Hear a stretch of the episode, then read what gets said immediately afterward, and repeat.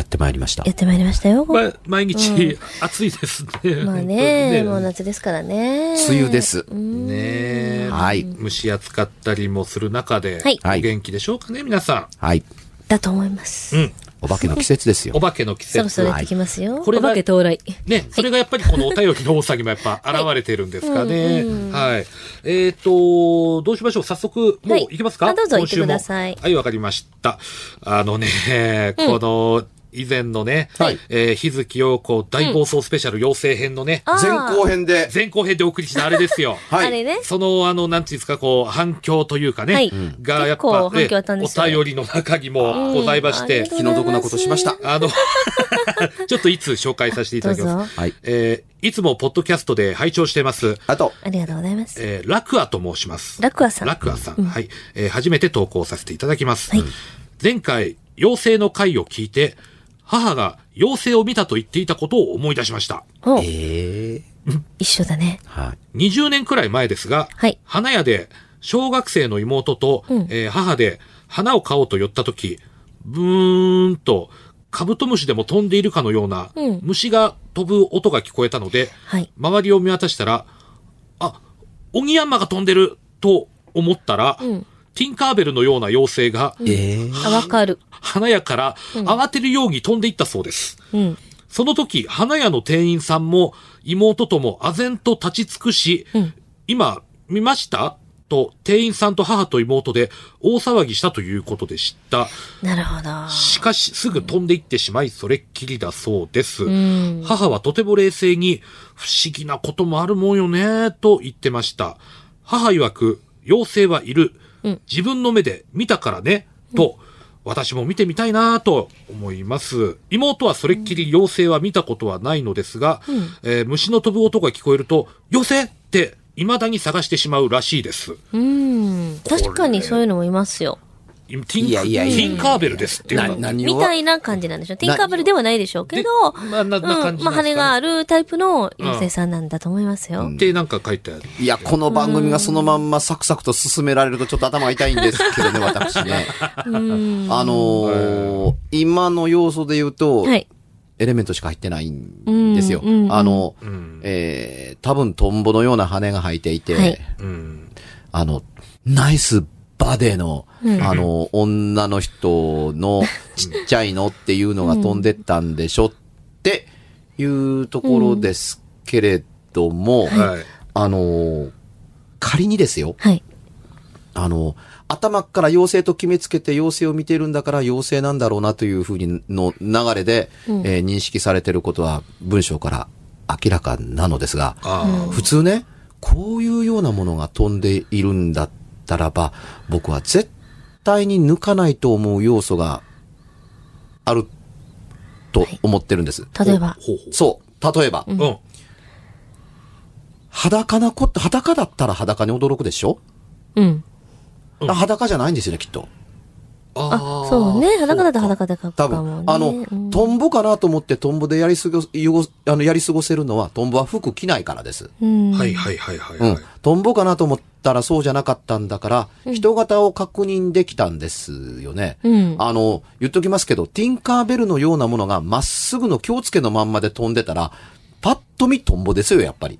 うん。そうですね、気をつけだったね、だから、うん妖精たるもの、つまり、羽の生えた人間の小型バージョンみたいなものを見るの、の、に対して、あの、驚きがないなら服着てたんでしょう。きっと。かもしれない。かもしれないね。うん来てたはずです、と、ここで仮定するならば、あの、どんな服を着てたんだろうかという印象が、もうちょっと明確に言うと、はい色はないんかい、この子。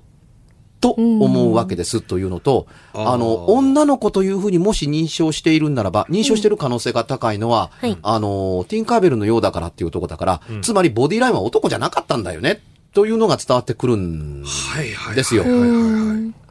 ティンカーベルの男バージョンですと書いてるようなそ風、うですねうん嫌いがないので。まあ、だから、女の子、まあ言ったら人間で言うと女性。そう。うんね。でね、人間の女性だという風に思っているのだったらば、しかも目撃しているのが女性ならば、服というところに注意もいかず、うん。カラーリングに注意もいかず、なおかつ、靴を履いていたかどうかというのも気にならず、あの、履いていれば、靴を履いていなくても、色がついてるだけで靴を履いてるって思っちゃいます。うん。あの、先、足に見えるようなところの先っちょが赤かったから、あれは靴かもね、と思ったりするから、要するに、服の装備を着ていてこその妖精との勘違いがあると思うのに、あの、羽と人の形というエレメントとしかないというのが気になるのと、あの、女性と意識してするならば、髪の毛どうだったのあの、ティンカーベル頭湯わいています。あ、そうですね。せやせや。うん。だから、あの、髪の毛がゆ言われている、ね、あの、くくったり言われてまとめてられていると、まとめられているのだというところに驚くべしだし、そうでもなければ、髪が長いから、女の人だというエレメントに直結するはずなのですが、あのーそこにもいかなかったりするので、妖精だと強く強く思って信じ込んでいるにもかかわらず、見たものの最も目の前に残像として残るものが欠けているのが非常に気になる。つまり羽しかないっていう、あのね、服を着ることにね、脅威に思うべきなんですというか、興味、脅威として思ってすぐに焼き付くはずなんですよ。うんあ何が言いたいかというと、服を着ていると羽は生えないじゃないですか。うん。ああ、そうですね。上からこう着てるわけですからね。そう。で、羽で飛ぼうとする存在がいるとするならば、服は邪魔じゃないですか。1、重い。う。うん。 2、翼動かしにくい。うん。風の影響を受けやすい。そうだ。っていうところがあったりするので、翼で動き回る存在たるもの、服なんぞ着るもんじゃないっていうふうに思いたくなるもんなんですよ。もし、それに知的生命的感性があるなら、なおのこと服着るもんじゃない。だき着てなければ恥ずかしいと思うのなら、より人間に近かったりするんですが、うん。恥ずかしいから服を着て、服を着なければ恥ずかしいと思うという、この両方を持ってるんだったらば、人が堂々と見てるところか何かに飛び回ったりするような愚かな真似はしないんじゃないかなと思うわけなんですよというのと、その羽、畳むのかなと思う。トンボの羽を着ているものにいつも思う。あの、ティンカーベルは飛んでるか、止まってるか立ってるかだったりします。うん。あの世界では。うん。あの、翼を、あの、いわば邪魔なので、蝶のようにピッと背中に立ち上げるように飛べます。はいはいはい。これは、あの、蝶の類のやるもので、ガだと広めたまんま、はい友も広げたまんまで、あの、閉じたりはしません。はい閉じるのは甲虫類が硬い甲の下に羽を畳んで隠すか、はいセミのようにそのまんまかっていうとこだったりするので、トンボ系の、いわゆる天空の城ラピュタでいうところのフラップター系だとですね、あの、4枚の羽をはい立てるしかないでしょうっていうところだったりするのですですが、トンボだと立てられないので、こいつどうやってんのこの歩くたんびに、あの、いちいちどっかにぶつけて、飛べないように傷つけてしまうかもわからない羽、なんて思うので、あのー見たことのに対する、あのー否定をしたいのではなくて、はいこれがそのまんまの見た通りの存在だと相当生活しにくいのと、生活しにくい中を無理する割には、結構目立って見てくださいっていう見せ方するのってどうよなどというふうに考えるところがあるので、これできることだったらね、服着てたのか、どんな服だったのか、背中の羽と服との接合点はどうなっているのか、人間型の服は着れません。背中丸開けだったりするので。はいいや、まあ、不可能とは言いませんが。うん。うん。よほど特別な服なので、変わった服着てるね。いや、さすがフェアリー。さすがは妖精。あんな服でも着てないと、羽付きでは飛べないよねっていう関心があってほしいんです。うん。うん。もしかしたらもっと細かく、あの、いただけたら、そうですうんね。話としては面白い。あの、目撃者が、第三者が別に、あの、いらっしゃいますよねいらっしゃるので、うんでもね、第一目撃者と第二目撃者が同じ感想しか持ってないというところが気にかかるんです。その、お互いに妖精だというふうに勝手に認識し合って、お互いにそうだそうだと喜んでて、うん。赤かったよね。え、緑だったんじゃない靴あったよね。え、なかったんじゃないとかっていうような、ああのー総合的な会話によって出た不協和音なり共通項というのを、あのー選び出していない点が引っかかります。うん。まあ、要まあ、もしよかったらもっと細かいことがわかるんであればくださいね。そうですね要請に関するね、お便り、秀樹さんも多分喜あんでる無理して要請の話書いてくることないですよ、リスナーの皆まあさん。まあそうでまあすでよ。も現実的に考察するとやっぱこんだけいろいろな要素が出てくるっていうことで、あの、こはれいも実はね、はいあものう一枚ーはい、もうはいまとめていっちゃおうかなと。あ要請系あはいどうぞどうぞはい。えーっとですね、 笑ってるやん。あの、い強いなや、要請すごい、すごいあるもんやな、反響って思っ て。うん、確かに。はい。じゃあ、えーもう一つ読みます。んえー皆さんこんばんはこ。んばんは。こんばんは。いつも楽しくポッドキャストで拝聴してます。ありがとう。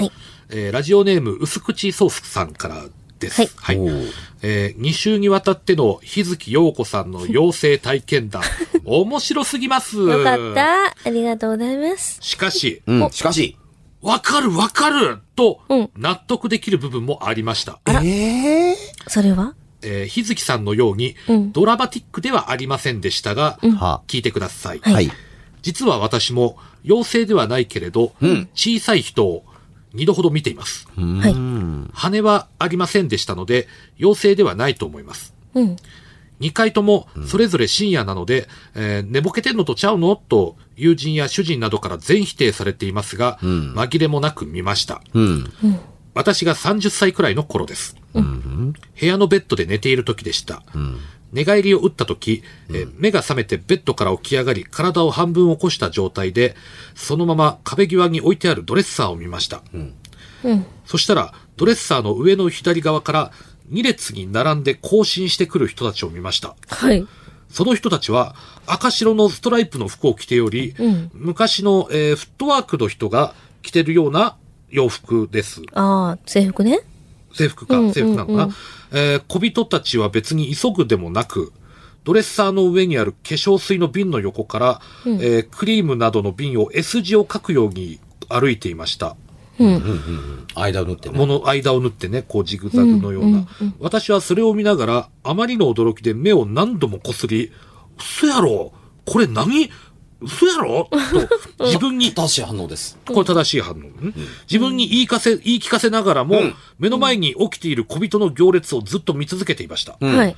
自分が寝ぼけていないことを自分が知るために、自分の手の指を爪でギューッと押し押してみたり、ほっぺを叩いてみたりしました。その小さい人たちは男の人が多かったです。はい。話し声はなかったです。うん。うん。姿がなぜはっきり見えたのかと言われそうですが、私は当時、カーテンを開けて寝ていました。うん。月明かりでも十分部屋の中はぼんやりですが、見えます、不思議と怖いとは思わなかったです。それよりも、何やろうとその正体が知りたくてたまりませんでした。ん二度目も同じように、えー夜中に二度目。うん。二度目、二度目の話言ってますね。はい二度目も同じように、夜中にドレッサーの上に出てきました。うん。その時は更新していることではなく、結構まばらに自由に歩いていて、急いでいるようでした。うん声をかけたら消えてしまいそうで、この時もじっと見守るだけしかできませんでした。誤解のないように言っておきますが、えー私はそういう変な幻覚を見ることとか、一切一度もありません。はい。小人を見てから、えーまた見たいなと思ってましたが、うんそれきり一切見なくなりました。あ次見ることができたら、えー話しかけてみたいと思っています。うんこの話を誰もにも信じてもらえない、現在52歳の主婦でーす。うんという。信じますよ、私は。信じます、もう、これはもうね。これは。そあ、日月陽子は信じるでしょ。そうらそうですよ。行政もう、さっきの方についも、てねこの方も、ちょっと私、あの、なんかお茶飲みたいわ。お茶飲みたい主 義。どう次小人ですよ。カフェ、カフェしたい。まあ、とりあえず日月陽子の話よりはこっちの方がまだ信頼性が高いとは一応言え る。 なんでや。いや、いろいろ諸般の事情で。あのね、うん。うん。いや、ほんと、これは、妖精ではないと思いますって書かれてますけど、はい。まあ、類的にはそうでしょうね。種類的には。そんなものは誰も決めてないからわかそうらそうんじゃ。ないかもしれないけど。種類的には一緒。種類的というか、まあ、うん、そこの、この小さいという意味で。ミニチュアのね、うん。梅津和夫先生とウォーリーが歩いてるような、これ。あ そう赤白やからね面白いからね。うんそフうそうットワークやから多分縦、うん縦やね。あそうか、縦か。う。うんん、あの、非常に気になるんですけども、あの、これは観察と対応が細かいから、あえて伺うんですが、あの、更新しているのがね、ドレッサーの上に乗ってる化粧品の間を縫うように S 字型にひょろひょろひょろひょろ、うん。ね、通り抜けたという状態の確認があるではないですかそううんはい。ですよね。はい。服装だって見ています。はい。うんうん。何よりも、見ているものがおかしいのか、見ている自分がおかしいのかということを確かめるために、うんやれつねるはほっぺたは叩くわということをやっていますよね。うんはいここまではよくわかるし、それを人に信じてもらうためのプロセスとして挟み込まれたこと、誠に見事だったりするんですが、大問題がこの前に立ちはだかっています。何何はい何何ドレッサーの上に置いてある化粧品を通り抜けた後のその小人たち、うんはい。どこ行ったんです最後最終的に。そう。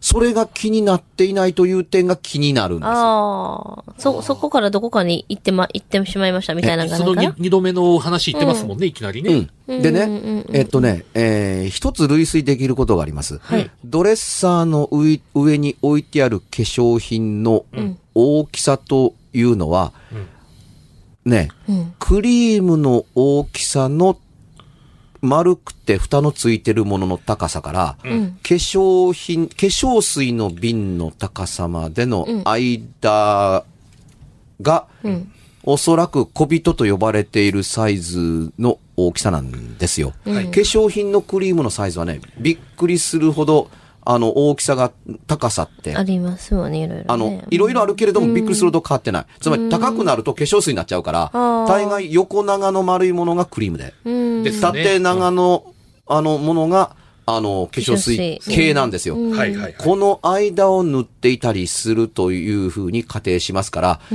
粧水の瓶よりはそれほど大きくなかったでしょう。多分、化粧水の瓶ばっかり立ててるわけがないからです。でね、よーくこれを聞いてる主婦の方は思い出してください。ドレッサーの上に乗せられる瓶の数と、隙間が空いているという形で並べられているという瓶の数とを考えると、びっちり並べたられるわけではないからこそ間塗ってるわけうんうんうんうんですよね。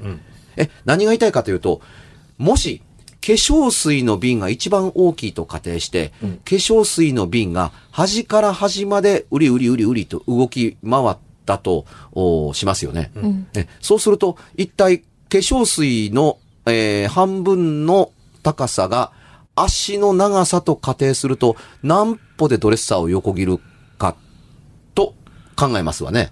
そうすると、おそらく20歩にも満たない間に、端から端まで行ったりします。でね、行列を作ってるわけだから、先頭が端から端まで行っても、まだ後ろからついてくる奴がいたから行列なんですよ。はいはいはいはい。と仮定するなら、はい。トップのやつが一人だけだったらば、現れて消えるで片付く問題が、トップが現れて、はい真ん中に行くときにはもうすでに次のやつがどっかから出てきてるんです。はいはい。ドレッサーのどこから出てこれるか。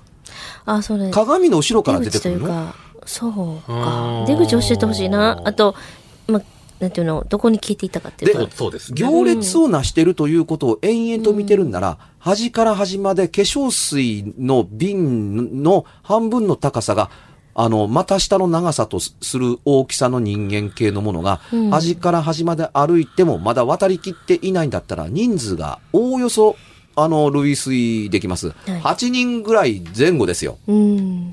きっと。うん。うん。で、それだけの人数が消えていくという風になったら、現れ方はわからないけども、消えていった場所が、あの、固定ができて、そこにね、行かないですか入れるか、ここにと思う、思ったりするからです。あどっから出てきたかわからないけども、ケツまで見に行ったなら、そのケツに最後顔をどんどん寄せていって、ドレッサーの後ろに、ドレッサーの手前までは板があります。化うん。粧品が乗ってるから。あ。はい。ドレッサーの真ん前の畳んである鏡の隙間か、その裏に隠れていく。でも裏つ、あの、多分壁でしょ。壁とドレッサーの間に入っていったという形のものを慌てて確認に行くという行為になりゃしませんかっていうのと、あんなたくさんの数がどこに隠れるんだろうかなどという不思議な疑問にぶち当たらる、うぶち当たることなく、さて次ですというふうに話が変えることができるのに、つねったり叩いたりする人間が消えた場所に全く消えた人数に入り込める空間にということを、ということを全く意識ができずに、私は見たか見てないか、気は確かか確かでないかしか物事の考えがいかないのはなぜなんだろうかというところがうん激しく気になるんですよ。したがって、あの、妖精が、を見ましたという体験にとって都合のいい階段は入ってるんですけども、うん妖精が存在していたとするならば、ここまで入ってるべき点というのが欠けているところが、惜しいというか知りたい。あ知りたいですね。もしよかったら、確かにねうおん二人ともね、さっきの欲しい方ですも、ねちょっとこう、今のさっきのこの、ね、木原さんのお話踏まえて、また再送してもらえたらなと思いまうす。んちょっと待ってね思い。こ出れだけ言うのには訳があって、はい実はね、ええ今回から、あの、ユーザー投稿のね、うん書き方と観察眼のレベルが上がってるんそうですね。あそれすはもうごくわかりやす一く、こ通う、以りね読ま前せよてりすごくわは。かりやすくなってるそうなんですよね。うん、投げ出し方ではなくなってきたんですよ。だから、これを聞いて、なるほど、ここまで書くことによって階段の成立があったり、ここまであるから私の話を採用されたり信用してくれるんだという形で繋がっていただければと思ったので、はいあえて私たちが気になることとは何かということをお伝えしたかったんです。はい。よろしくお願いいたします。はいい。えー番組への宛先です。階段アットマーク、jocr.jp、k-a-i-d-a-n アットマーク、jocr.jp まで。お願いしますさてはい。告知いきましょうか。告知はいはい。勘次郎さんどうぞ。はい、えー8月7日。はい、はいえー、大衆プロレス松山座拙者が主催しております団体の真夏の公演が、生野区民センターで15時から行われます。はいえー、過料瓶河というタイトルをつけまして、うん漢字は夏を涼しく俊敏な我であれ、完全な自己啓発タイトルでございます。アジャコングダイナマイト関西、井上貴子、トヨタのまなみら豪華ゲストを招きまして、暑い夏を一緒に乗り切ろうではありませんか。いいっすねかんちゃ、うんん勝てるのこのメンバーに。えーとですね、まあ、全員で書かれたら絶対勝てな いですね。ね フルボッコですよ。手強いな怖いこと言わんといて。まあ、でもね、あの、夏休み真っ最中でございますから、ははいい。楽しいねご家族揃って、いいっすねプロレスで楽しい夏休みを過ごしてください。はい、えー私の方はですね、えー6月の15日、えー三宮はトアロード、えっと、眼光寿司があるちょうど6階になります、えーテケテケ屋というね、テケあテケの、屋ライブハウス、そう、テケテケテケテケテケって、それこそあの、ベンチャーズとか、そういうバン、あの、サウンド上半身で腕組んだお化けじゃないん拙だ者もそっち想像し年ですか た。テケテケ。ね、思いましたでしょで、そのテテケケテケテねケ屋という、あの、ライブハウス初めてなんですけど、ここであの、私とギタリスト中島隆弘と、そして YMP という、もともとモダンチョキチョキズにいらした方も何人かいらっしゃるあ懐かしい。はい。あの、方との、まあ、えーコラボのライブがございます。そしてオープニングアクトも2つ。用意しておりますので、えーぜひぜひ、えー楽しみに来ていただけたらなと思います。はいえーもう一度言います。